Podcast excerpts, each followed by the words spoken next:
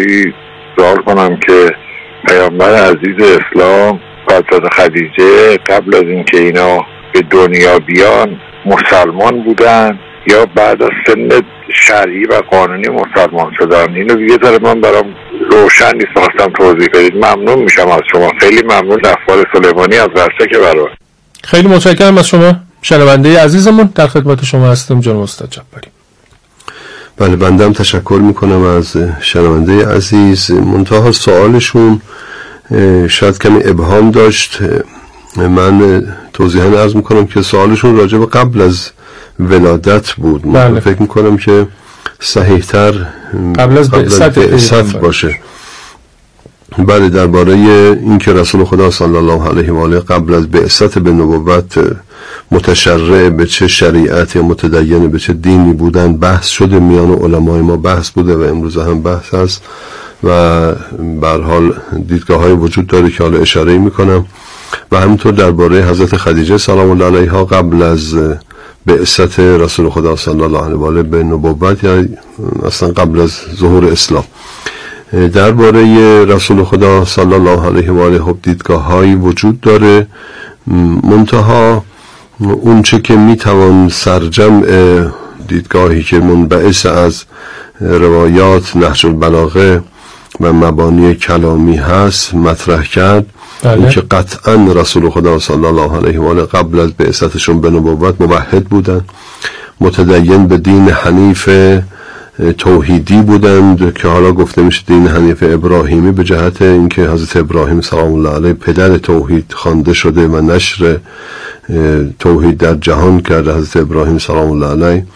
لذا گفته میشه دین حنیف ابراهیمی ولی در واقع دین حنیف و توحیدی که گفته میشه یعنی دین همه انبیا و همه انبیا به سمت اسلام فرا میخواندن بله. ان الدین عند الله الاسلام به تعبیر قرآن کریم یا من یبتغ غیر الاسلام دینا فلن یقبل منه که در جای دیگر قرآن اشاره شده این اسلام یعنی همون توحید و خطوط مشترک کلی اعتقادی که همه انبیا به اون سمت فرا میخواندن به سمت توحید فرا میخواندن صفات الهی رو تبیین می‌کردن برای بشر و به سمت از می‌کنم که تأیید نبوت انبیاء الهی به سمت معاد فرا میخواندن. این خطوط کلی مشترک اعتقادی که همه مشترک در این جهت بودن بله. رسول خدا صلی الله علیه و آله متدین به این دین بود چنان که حتی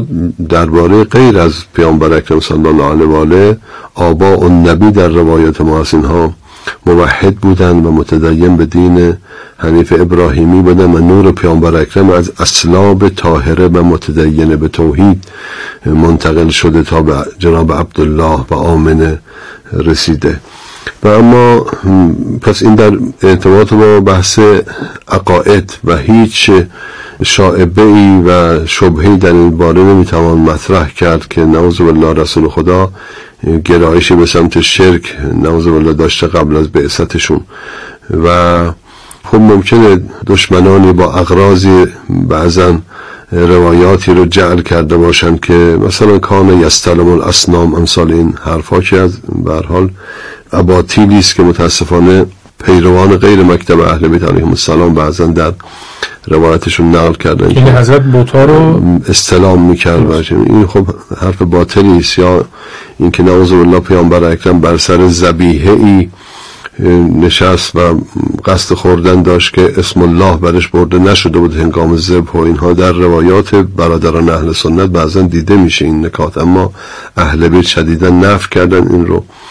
و نکته دیگر این که پیامبر اکرم متشرع به چه شریعتی بود چگونه عمل می‌کرد. در مقام اعتقاد که این چنین در مقام عمل امیر المؤمنین سلام الله علیه در خطبه قاسعه نهج البلاغه خطبه 192 اشاره خوبی دارد در یک جمله طلایی به اعتقاد من. جمله بلغت قرن الله به من لدن ان کان فطیما اعظم ملک من ملائکته یسلک به طریق المکارم و محاسن اخلاق العالم لیله و نهاره.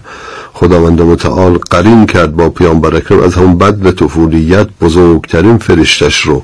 بله. که اون فرشته یسلک و بهی طریق المکارم سوق می‌داد پیامبر رو به سمت مکارم اخلاق و محاسن اخلاق.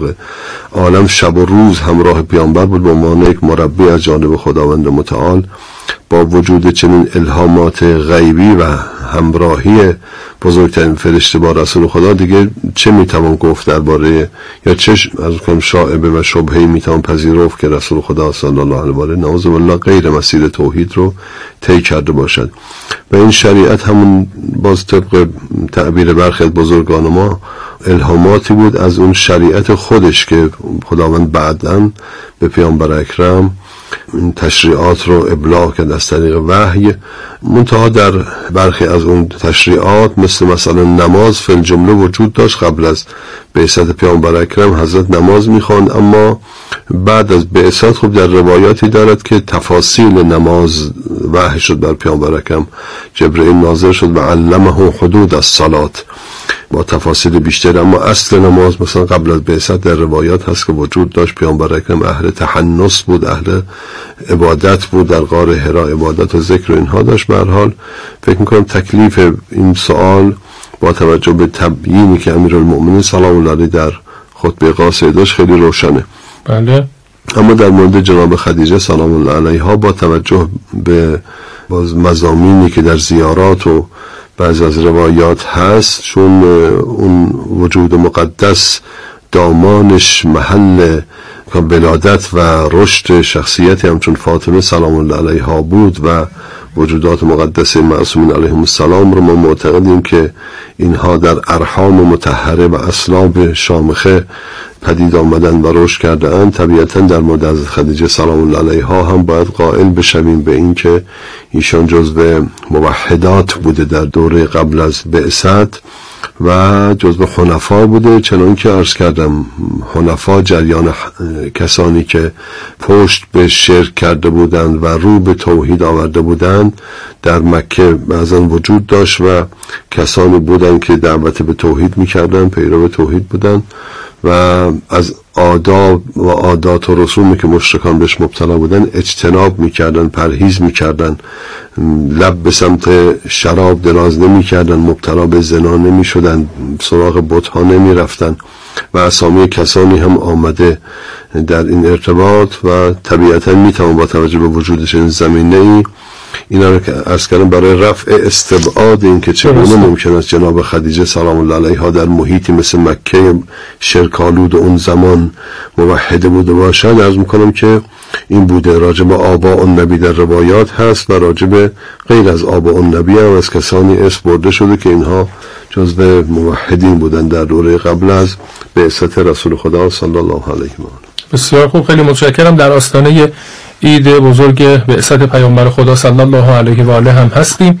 درود میفرستیم بر حضرت محمد و آل محمد و درود میفرستیم بر حضرت خدیجه سلام الله علیها او که با ثروت و جان خودش حامی بزرگی بود برای گسترش دین مبین اسلام.